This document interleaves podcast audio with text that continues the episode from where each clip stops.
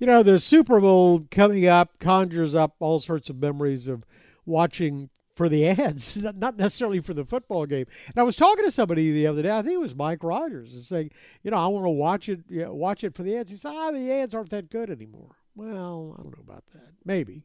So I thought we'd talk to a, uh, an ad agency head. Steve Smith's the CEO of Firehouse and has been for. They're just celebrating their 25th anniversary, and he joins us right now. It's good to have you with us. Thank you, David. Glad to be here. So now, tell me, my my colleague is is wrong in that not all the fun has gone out of out of advertising and, and Super Bowl ads, and it's not all just digital anymore. No, I don't think certainly all the fun's gone out of it. I think uh, there's still great joy in kind of watching to see what brands are going to do. You know, as I looked at the stuff that's been released so far this year, uh, it strikes me that uh, at least the stuff that's out there is just heavy, heavy with celebrities. Um, you know, you expect it. And I think as the cost of Super Bowl ads increases, people feel like that's bang for your buck in many ways. But the reality is, you look across some of the work, and I think sometimes, uh, you know, we used to have an old term for it. Uh, vampire creative, right? Where the celebrity sort of sucks the life and the blood out of the message, and there's not a whole lot left for the brand.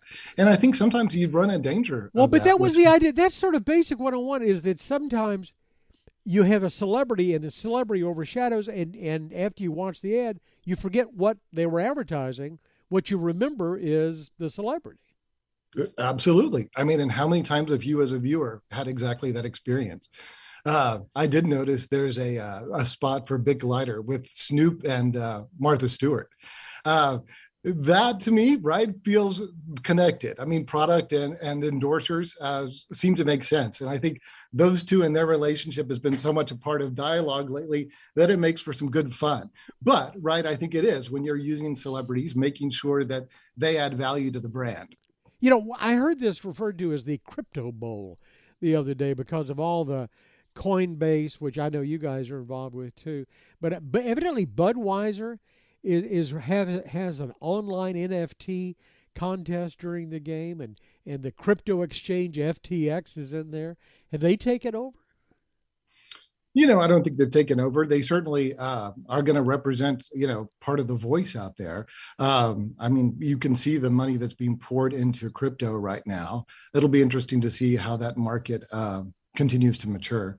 Uh, my my oldest son has uh, made a career in that, so uh, I'm close to it that way too.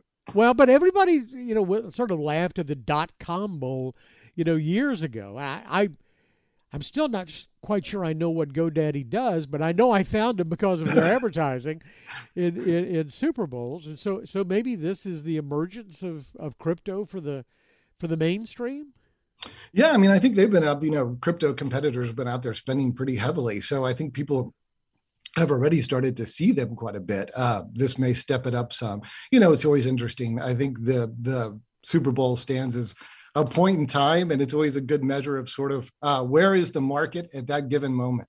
And crypto certainly hot now. But and and I, since this comes early in the year, I guess it sort of kicked off. It kicks off, you know, a lot of the a lot of the advertising campaigns. You guys have a lot of mainstream companies. I mean, Interstate Batteries and you know Service King have been some of yours, and Mary Kay and Lennox and Stryker, companies that have been around for a long time.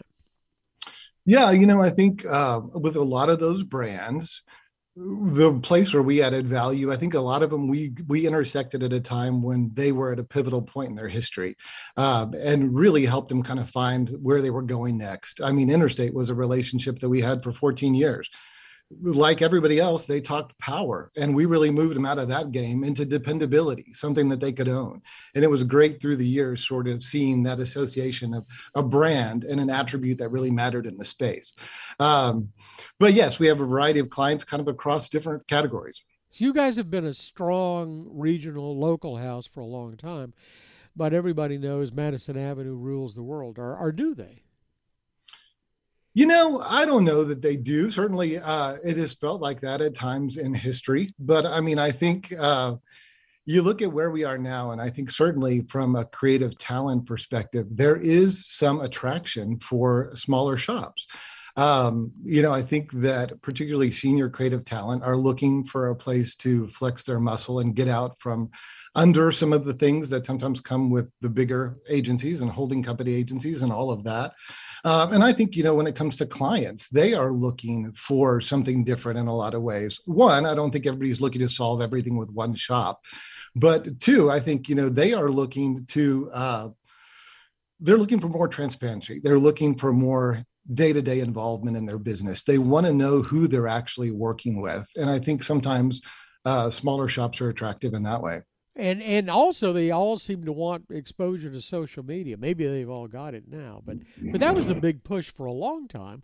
And and and the argument was that mainstream media, you know, print and billboards and you know maybe even electronic media like us was you know going by the wayside yeah it's funny right? All the uh, all the ink that was devoted to that. When in reality that's not the case.